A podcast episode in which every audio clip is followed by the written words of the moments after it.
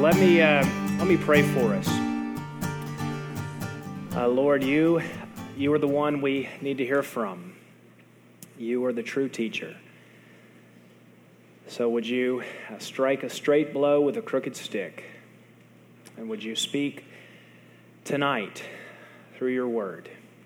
I pray in Jesus' name. Amen. I'm going to start tonight by reading uh, just two verses for you. Uh, the first is from uh, Romans chapter 8, verse 29. For those whom he foreknew, he also predestined to be conformed to the image of his Son. He predestined to be conformed to the image of his Son. And the second is from 1 John chapter 3, verse 2. Beloved, we are God's children now and what we will be has not yet appeared. But we know that when he appears, we shall be like him, because we shall see him as he is. We shall be like him. Well, as, as promised, I wanted to tell you uh, how I met my wife, and this is uh, pertinent to the subject at hand.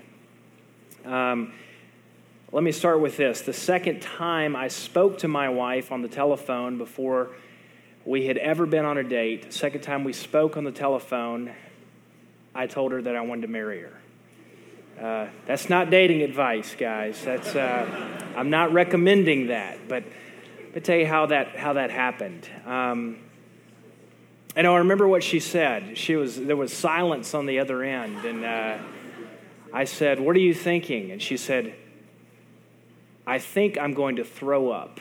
That's what she said. She said, That is rash and intemperate. That's what she, and I felt like I, you know, she was Elizabeth Bennet and I was Mr. Darcy. Like, oh, this is wonderful. Uh, guys, if you don't know that reference, read that book. Um, well, why, why did I think that? Because here's what I knew about Morgan. I knew that uh, she had spent the last three years in Sierra Leone, Africa, working for an NGO, a medical NGO in Sierra Leone. And I asked her how she got to Sierra Leone. And she said, Well, I was living in New York. My wife's New York City born and raised. Um, she said, I was living in New York after college, and the United Nations put out their livability index of all the nations in the world. And at number 206 on the list, that's the bottom, 206 out of 206 was Sierra Leone. It's the least livable nation on the planet. And I, I wasn't sure what I wanted to do with my life, but I thought, you know, if Christians don't go to Sierra Leone to help, who's going to go to Sierra Leone? So I did some research and I found a way to, to go to Sierra Leone.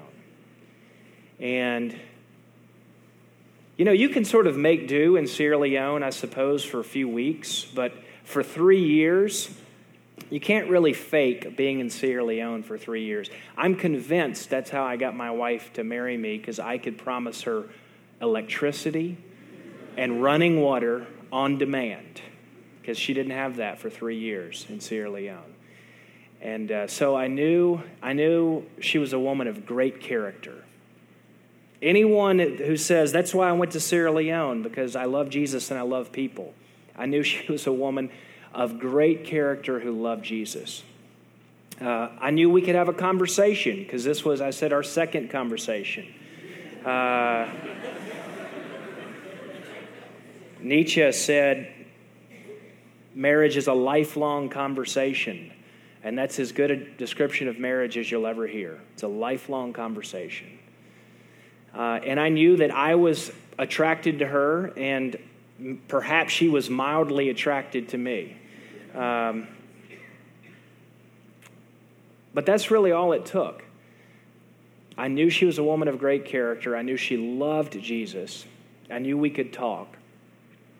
And, you know, I was at the point of my life where I was like, what else really, what else really matters?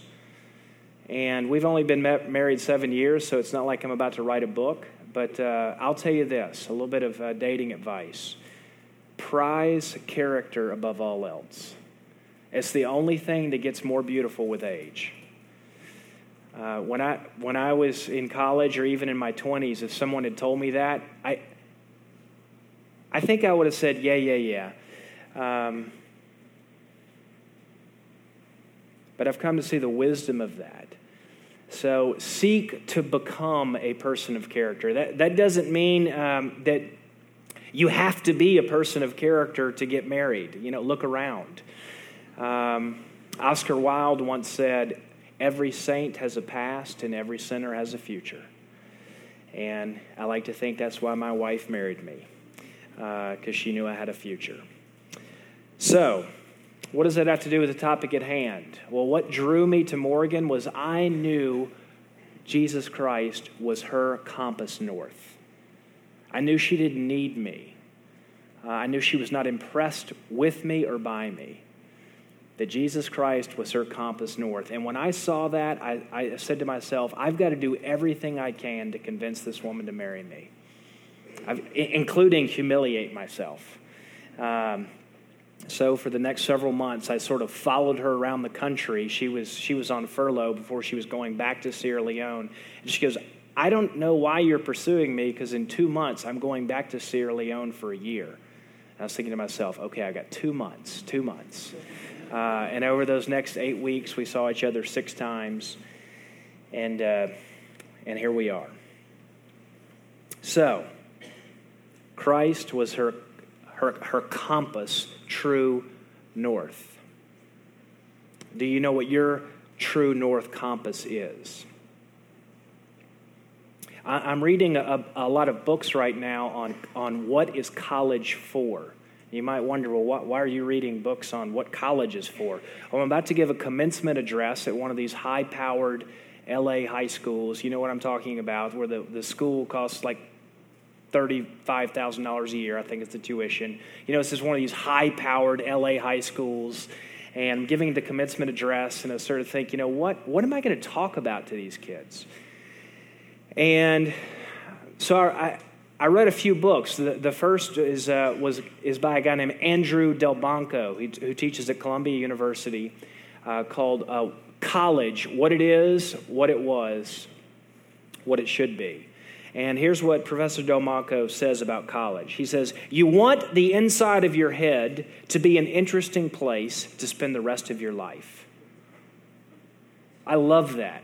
He says that's the purpose of college. You want the inside of your head to be an interesting place to spend the rest of your life. The next book is called Education's End, and it's a pun on the, on the phrase education end by Anthony Kronman, Dean of Students at Yale. And he is decrying that colleges have lost their purpose to aid students in the question what makes life worth living? And he says that college students today and, and their parents with them have become absurdly practical. And I love that phrase absurdly practical. The third book, my favorite of the bunch, is by a guy named William Deresiewicz and his book is entitled Excellent Sheep. Excellent Sheep. And the, and the title of the book uh, says it all.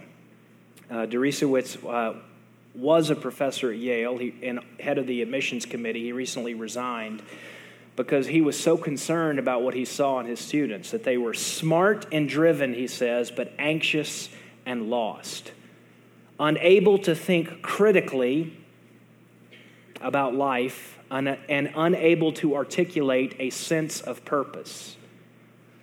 Quote, conformist without a compass. Conformist without a compass. So, the, the common denominator of, the, of these three books, these three writers, is that colleges have abandoned their purpose to help students find meaning in life and maybe your college is an exception to that. But colleges have abandoned their purpose to help students find meaning in life and to seek out what makes life worth living. And all three of these writers, incidentally, none of these writers are Christians. They're all, they're all coming from a secular perspective, but they're arguing this is what college is for to teach you, to help you think critically about what makes life worth living. I'd like to submit to you tonight that the driving issue of our day, behind all the polarity and all the arguments and all the fights and all the fear, the driving issue of our day is not economics, politics, or sexuality. The driving issue of our day is what makes for a fully human life. I'd like to submit that is the question we are all asking as a culture. What makes for human flourishing? And for my money, one of the most one of the reasons this is one of the most exciting times to be alive is for the first time since the early church, there is a whole cafeteria of competing answers out there about what makes life worth living, what makes what makes life flourish. There's a whole cafeteria of competing answers, and Christianity is just is one of the options. And you get to choose. What makes a human life flourish? One of my favorite quotes is from the 17th century mathematician and scientist Blaise Pascal. Uh, if you don't know much about Blaise Pascal, let me just tell you a little bit. Blaise Pascal uh, was a genius. By the time he was nine years old, he had figured out in his head all the theorems of Euclid before he had ever heard of Euclid. That's the father of geometry. I mean, this was a smart kid. Uh, he invented the vacuum cleaner, he invented the calculator, if you're a mathematician, you know some of his theorems are, are still used today. But in his late uh, 20s, uh, Pascal died at 39. Uh, in his late 20s, something happened to him. He became a Christian. He had a dramatic encounter with God, and he wanted to devote the rest of his life to convincing his, his skeptical contemporaries. His best friend was Montaigne, the essayist. He wanted to convince his skeptical contemporaries of the reasonableness of the Christian faith. And so he started writing down his, his thoughts. And for you French majors out there, you know the, the French word for thought is, is pensée. And that's the title of his book. Um, because when he died, these thoughts were, were uncollected. They were just written down. It's just his thoughts. But here's my favorite pensée from Pascal. Here it is. He says, Order. Men despise religion. He's writing in the 17th century, by the way. Men despise religion. They hate it and are afraid it may be true.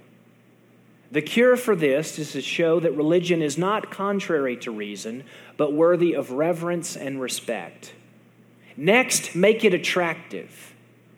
Make good men wish it were true, and then show them that it is.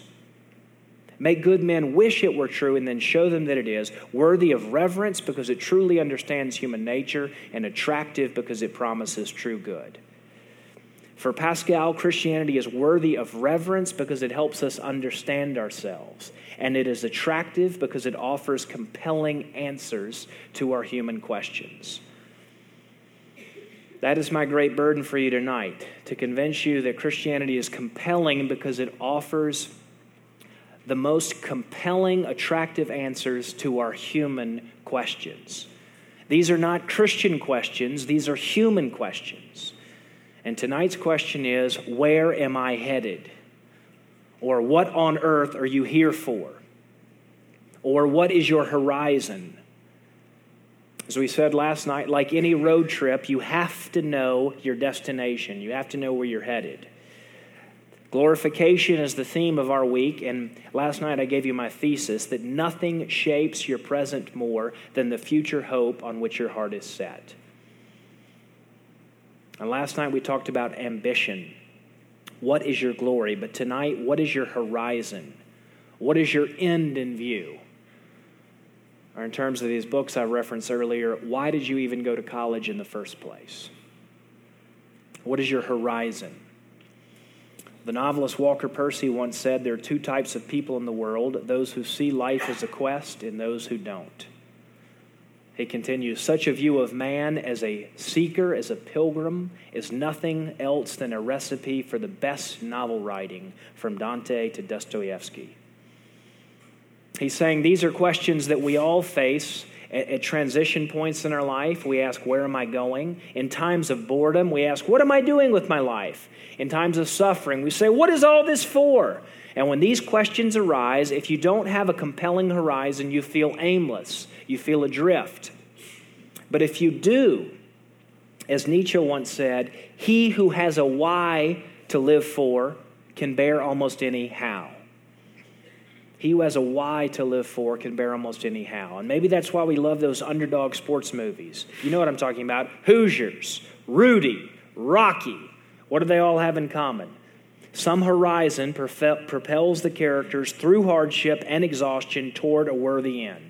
And any sacrifice is worth it if they can reach the goal.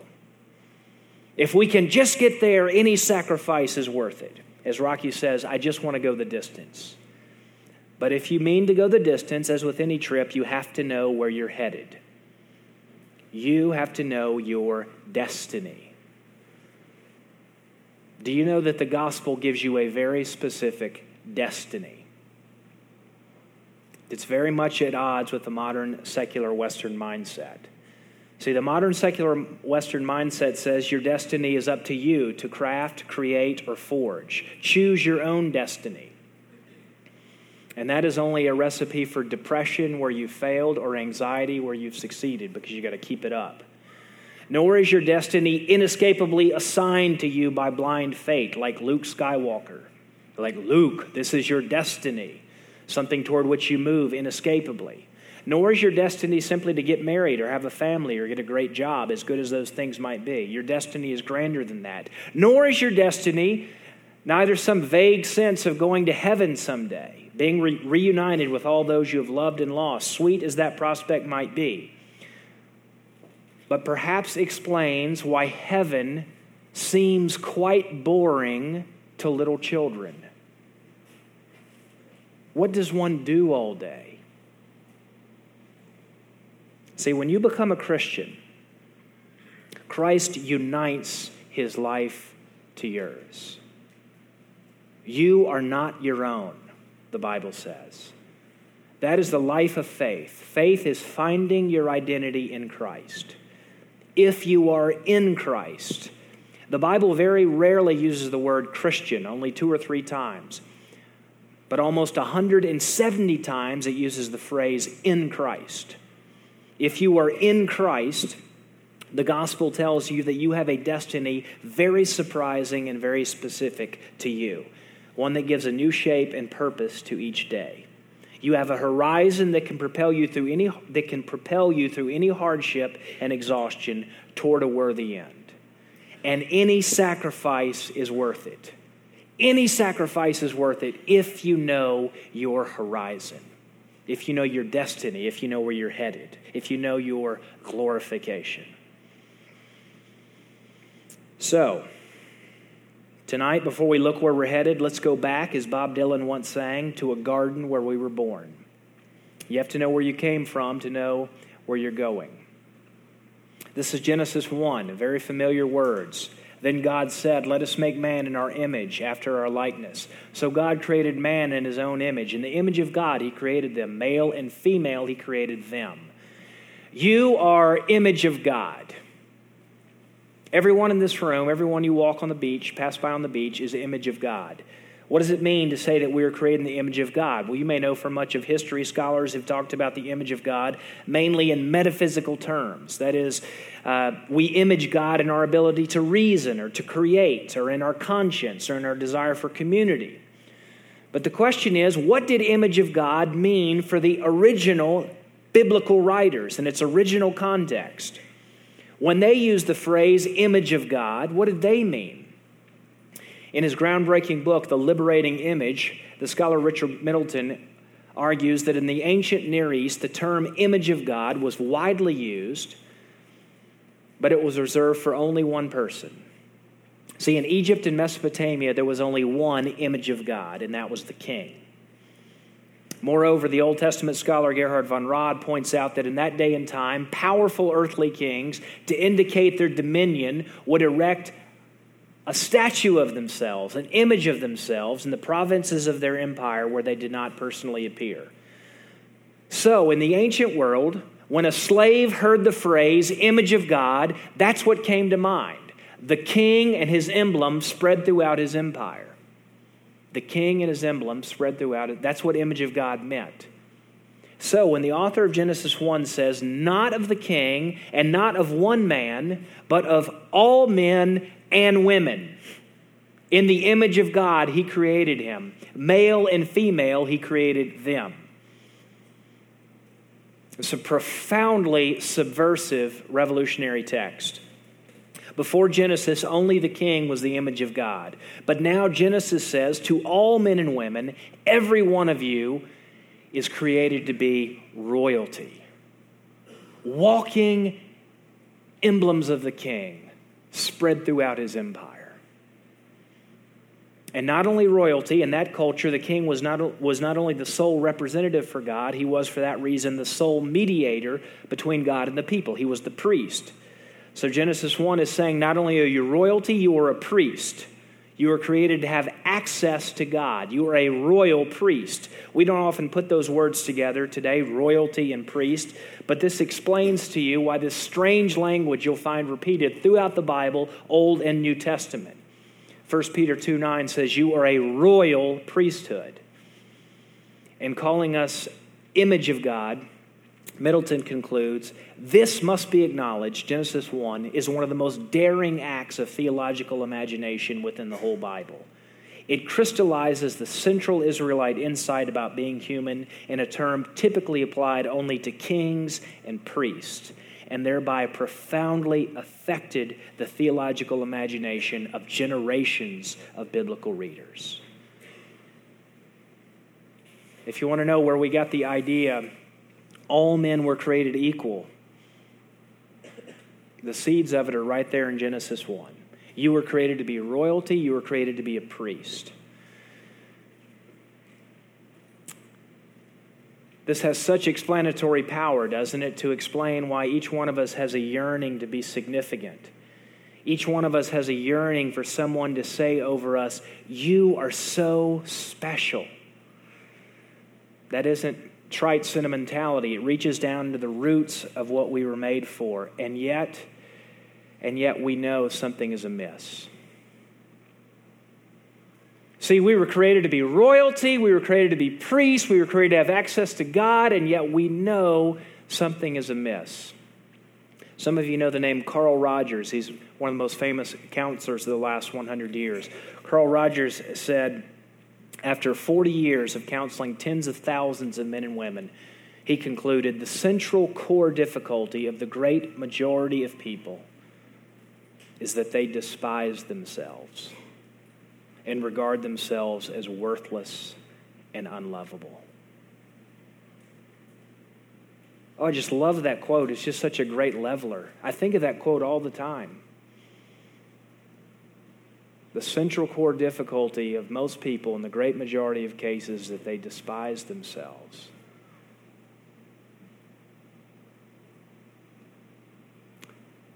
Hope that fills you, fills you with such great compassion Michelangelo, the great artist, the only sculpture he ever signed was his Pietà. It's a statue of Mary holding her crucified son, installed in the St. St. Peter's Basilica in Rome in 1500. The Pietà had remained there, mostly undisturbed, until 1972, when a vandal broke past security and smashed it repeatedly with a hammer. The attack resulted in severe damage to the nose veil, and left eye of Mary, as well as shattering her left arm. This treasure of Renaissance art became a marred masterpiece in need of restoration. Over the next year, it was painstakingly repaired by taking a block of marble from its unseen back to restore the Pietà to its original image. Now, that is the story of what has happened to you and me. As with the Pietà, an enemy has entered into our world and savagely attacked human beings, leaving us damaged and marred. The image of God in each one of us has not been completely destroyed, but it has been marred, it has been defaced. And not only by threats from outside of us, there is also an enemy within as you heard just a few moments ago. Sin is an unpopular word today. In Los Angeles, it's associated with rule breaking and forbidden pleasure. It's one of the reasons Christianity is unattractive because it's seen as life denying and glum. And I have to tell you, that was my impression in college and why I wanted to have really nothing to do with Christianity. Then I happened to come across another masterpiece of medieval art, The Divine Comedy, by the Italian poet Dante. This is one of the undoubted classics of world literature. And deep into Dante's long poem, there was a couplet that caught my eye. And it's not going to sound like much when I recite it to you, but it changed my life. And here is the couplet Love is the seed in you of every virtue and of all acts deserving punishment. Love is the seed in you of every virtue and of all acts deserving punishment.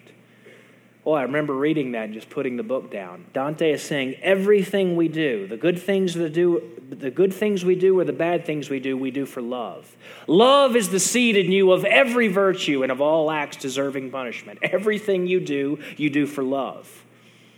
It is not, it's not what we know that defines us, it's what we love. We are creatures of desire. It is simply a question of where that desire is directed. And it was Dante it was Dante who first showed me that sin was not breaking the rules as much as misdirected love. And that was very compelling to me as a college senior.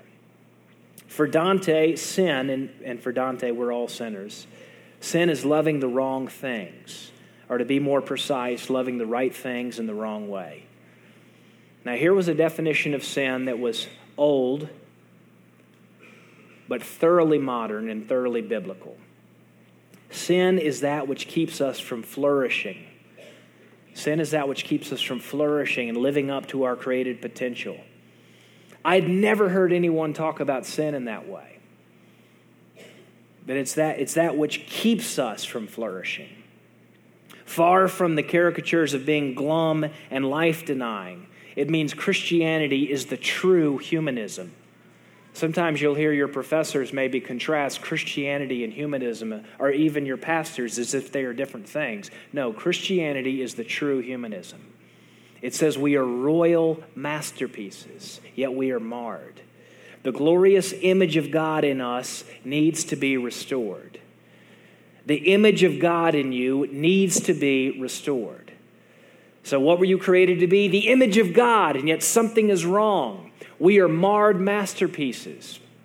So many of us despise ourselves and think, and, and Roger says, think of ourselves as uh, unworthy and unlovable. We are marred masterpieces. The image of God in you needs to be restored. But what does the image of God look like? What would that look like for the image of God to be restored in you? Well, John says no one has ever seen God. This is John 1:18. No one has ever seen God, but Jesus has made him known. Jesus has made God known. Colossians 1:15 adds Jesus is the image of the invisible God. Jesus not only shows us who God is, Jesus shows us who we are. See, if Jesus is image of God, and you wonder, what does the image of God look like in a human being? Well, then you look at Jesus. Jesus was what humanity was created to be. Colossians 1:15 is telling us that in Jesus Christ the nature and being of humanity as it was intended by our creator has been fully revealed. Jesus is the perfect image of God, not defaced by sin. So here, here's another pensée from Pascal. He said, Therefore, not only do we only know God through Jesus Christ, but we only know ourselves through Jesus Christ. We only know, he's saying, only, only when you look at Jesus do you know what a human being is actually supposed to look like. The theologian Karl Barth put it this way He said, Jesus is the real man. I just love that. He has a lot of talk about what does a real man look like today? Well, look at Jesus. Jesus is the real man. You might also add, he is, in his own way, shows us what true femininity looks like. What does a real man look like? Well, look at Jesus. What is a human being supposed to be? Well, look at Jesus. The dependent, obedient, compassionate Jesus, who always preferred his Father's will above his own, who prized humility, who loved others to the point of laying down his life the Son of Man shows us what it means to be fully human. And if you're tracking with my line of thought here, he says, Oh, oh great, you're telling me just, just be like Jesus. great. The distance we see from who we are and who God made us to be might serve only to make us more discouraged, were it not for the gospel. And here is the gospel to restore to us our created dignity, God became one of us. God became a man to restore what the first man lost. In Christ, God has united his life to ours and made it possible for our lives to be made new. This is what union with Christ means. That Jesus is not just some impossible ideal on the horizon, neither is Jesus simply some algebraic arithmetic that you need to understand to get into heaven. Jesus is not removed from the realm of possibility or your everyday life. Christ has joined his life to yours. That's what it means to become a Christian. It, it, is, it is a new reality has entered your life, that Christ, by his Spirit, has bound his life to yours.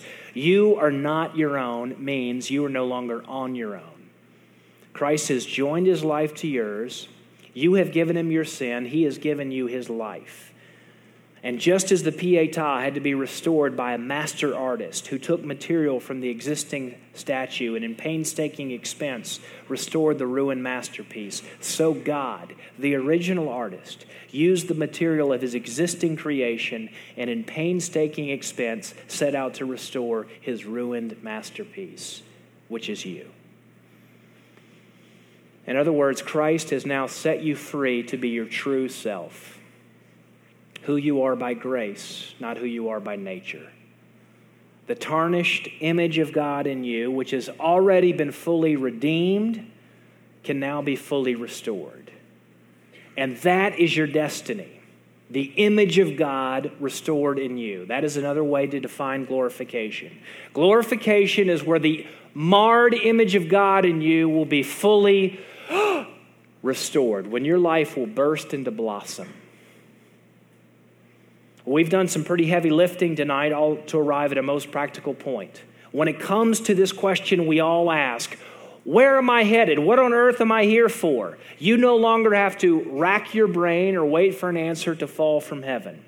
Jesus came from heaven that the image of God might be restored in you. Jesus came from heaven that you might become fully human on earth. So, in summary, what are you here for? To become a human being. like, what are you talking about? I thought I had that one licked out of the womb. Uh, what are you here for? You are here to become a human being. This is so powerful. This is so poignant. This is how you can answer uh, Professor Kronman or Professor Delbanco when they say, uh, What are you here for? And you say, I'm, I'm here to become a human being. And because of Jesus, we know what that looks like. The theme is actually captured in a single verse I read for you earlier, Romans 8:29. For those whom he foreknew, he predestined to be conformed, listen for the language, to the image of his son. The image of God restored in you. That is your destiny. Now, what is what this doesn't mean? What this does not mean? This doesn't mean that our this doesn't mean when you become a Christian that our that your individuality is a, is lost or that yourself is annihilated. I remember uh, years ago a young woman in our church said, I, "I feel like I'm a glass of water that I'm supposed to be poured out so Jesus can fill me up, but sometimes I wonder what part of me is left." See, sometimes an effort to say what is true, I must become less so that he might become more, leads us to something false, that our individuality is given up when we give ourselves over to Christ. But yourself is not obliterated when you give yourself over more and more to Christ. Remember what Genesis 1 tells you. We were never created to be autonomous. We were created to live in communion with God and others. So Christ becomes one with us, but does not obliterate or annihilate us. God is the master artist who created each one of you distinctly. The Bible says in Ephesians 2:10, "You are God's workmanship." You are God's workmanship. And the word is poema, where we get our word poem. That's been a theme of, of the night that you are God's work of art. You are God's poem. There's no one else made like you. You are God's poema. Created in Christ Jesus, the verse continues, for good works, which God prepared beforehand that we should walk in them. Not only does God call you toward this glorious horizon of being conformed to the image of His Son, but He has in mind specific manifestations for you that your being conformed to the image of Christ will take. He has specific manifestations in mind for you. For my wife, it was spending three years in Sierra Leone and then being married to a pastor.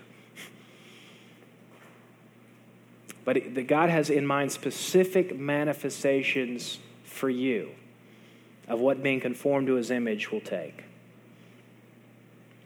Not surprisingly, few have put this better than C.S. Lewis. He says, To become new means losing what we now call ourselves. Out of ourselves and into Christ we must go. The more we get what we now call ourselves out of the way and let Him take us over, the more truly ourselves we become. He invented all the different men that you and I were intended to be. In that sense, Lewis says, our real selves are waiting for us in Christ. Our real selves are all waiting for us in Christ. It is no good trying to be myself without Him. Now, could anything stand in sharper contrast to our modern secular Western mindset?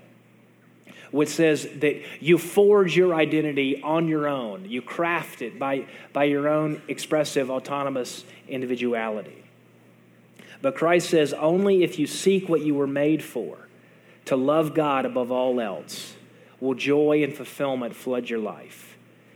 But if we seek to please ourselves, we will find neither joy nor fulfillment if we settle for a far less glorious destiny, if we try to achieve our own significance, if we make our own goals our horizon, if we seek to fill ourselves by the way of personal achievement, then we will only become adrift, Lewis is saying, cut off from our created purpose.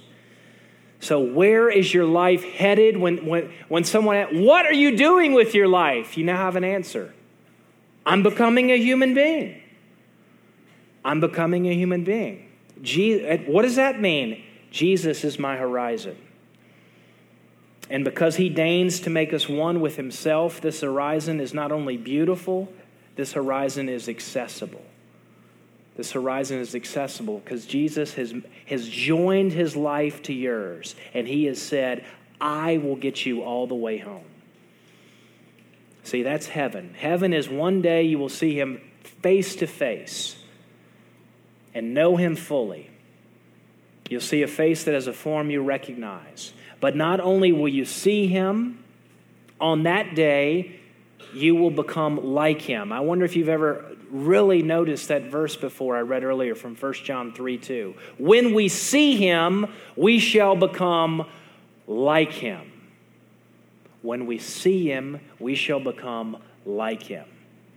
That is where you were headed conform to the glory of Christ. And any sacrifice is worth it if that is your horizon, if that is your, if that is your end, to become like Him. And until that day, you say, What am I supposed to do until that day? Well, until that day, the Bible says you are to put on the new self. Put on the new self, Colossians 3:10, which is being renewed in knowledge after the image of its creator. Why does the writer say we're being renewed in knowledge? It is our progressive ability to recognize God's will and to walk in it.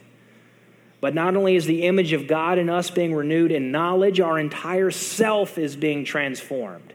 We wouldn't talk this way about ourselves unless the Bible compelled us to. But this is what the Bible says in 2 Corinthians 3:18. It says, "We are being transformed into the same image from one degree of glory to another." We are being transformed from one degree. It's talking about in this life. The glory that belongs to Christ, the brilliant, blazing image of God, that is becoming more and more your own.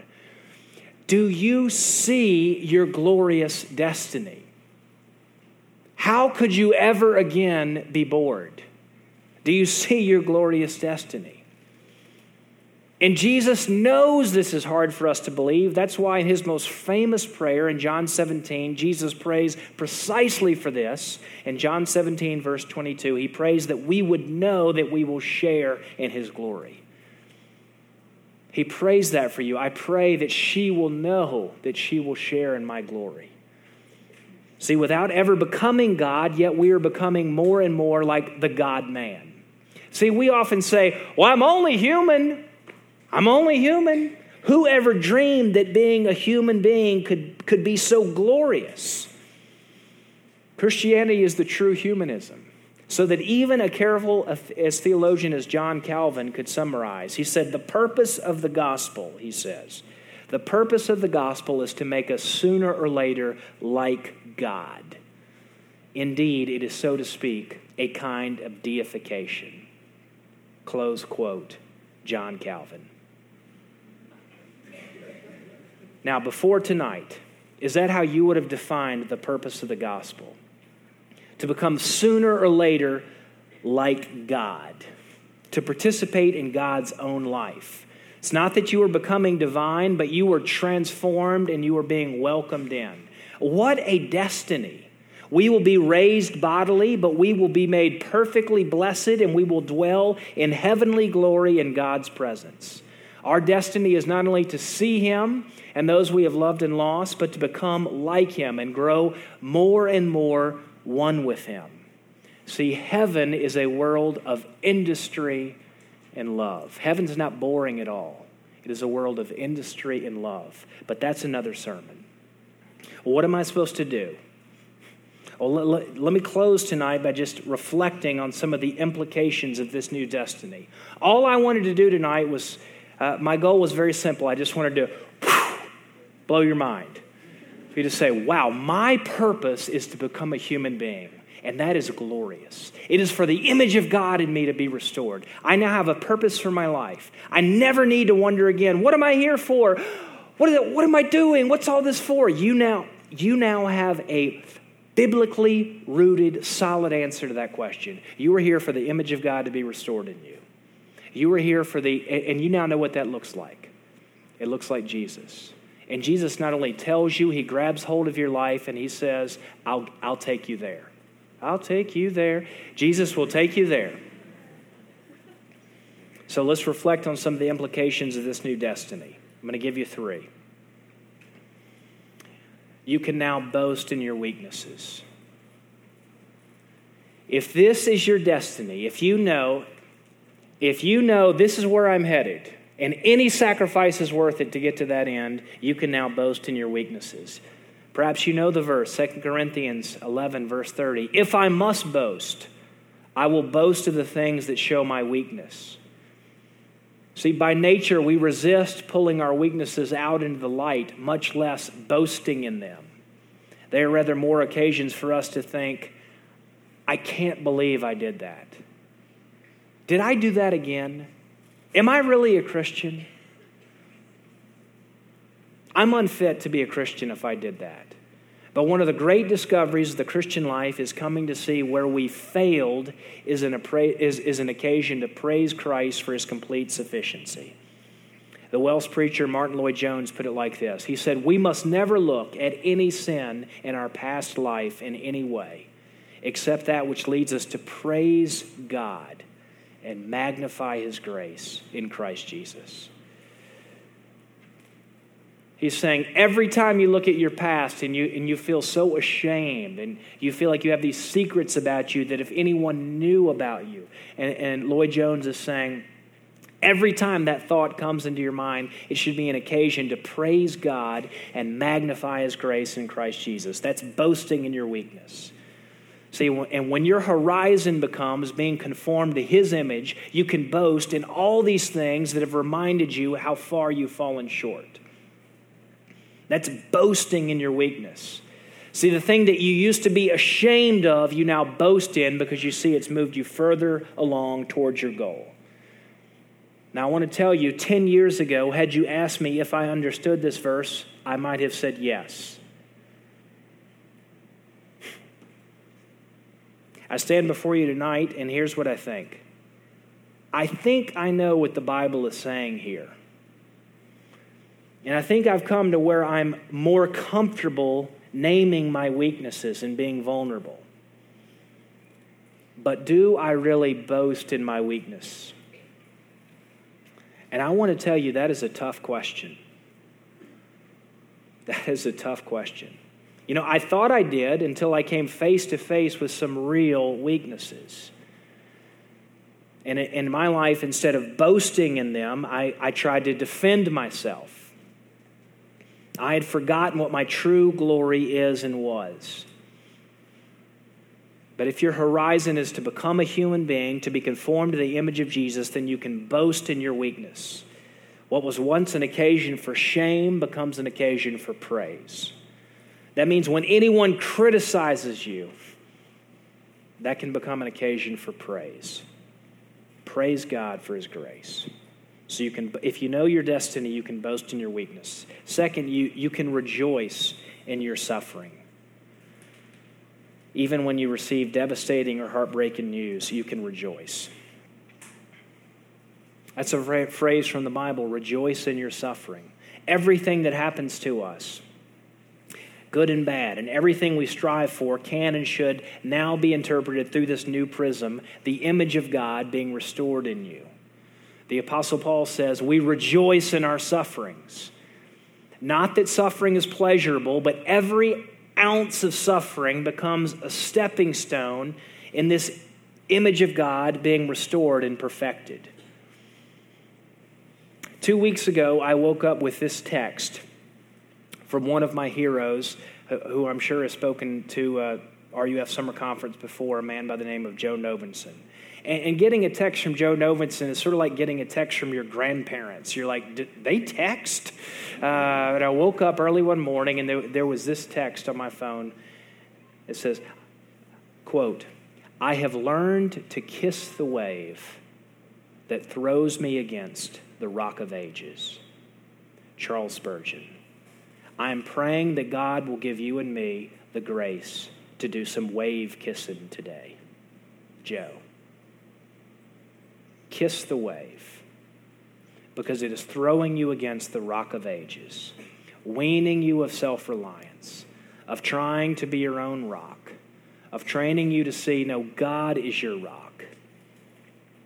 That's, that's rejoicing in your sufferings. We asked last night, why do you care about glorification? It's going to happen someday and it'll be great, so why worry about it? Why worry about it? Because he who has a why to live for can bear almost any how. You can get through anything in your life. You can get through anything. Any disappointment is cast in relief if you know where you're headed. You can kiss the wave that has thrown you against the rock of ages. You can rejoice in your suffering, not because it's something you're supposed to say, but because you see it as conforming you to that which is your glory. And third and lastly, you can discern what are your true wins and losses. You can now discern what are your true wins and what are your true losses. That's a phrase people use today. What is your win? What is your win? And I mentioned this last night. The Apostle Paul doesn't just say that all of his accomplishments are as nothing compared to the surpassing worth of knowing Christ Jesus. He says more than that. He says, Whatever were gains to me, I now consider loss. It's not just that those former wins don't compare, it's that he considers them losses because they were distracting him. They were keeping him from his true glory and highest good, knowing Christ. See, that is what makes for a fully human life. That is what makes a life flourish and blossom, knowing Christ. And when being conformed to Him is your horizon, every accomplishment, when being conformed to Him is your horizon, every accomplishment becomes a potential hurdle. You think, I got to med school, becomes a potential hurdle. Something that might lead you away from that which is better, that you might know Christ and be conformed to his image. Don't you see, because of your glorification, every day now has purpose, because this purpose now stands over every day that Christ might be fully formed in you. Galatians 4:19. That Christ might be fully formed in you. Your win becomes becoming human. Your win becomes becoming someone who loves. For this is what characterizes Jesus above all. Love was central to the life of Christ. That means love is at the heart of the image of God. Your win becomes someone who is learning how to love. So instead, another way of saying, I'm becoming a human being, you can say, I'm becoming someone who is learning how to love.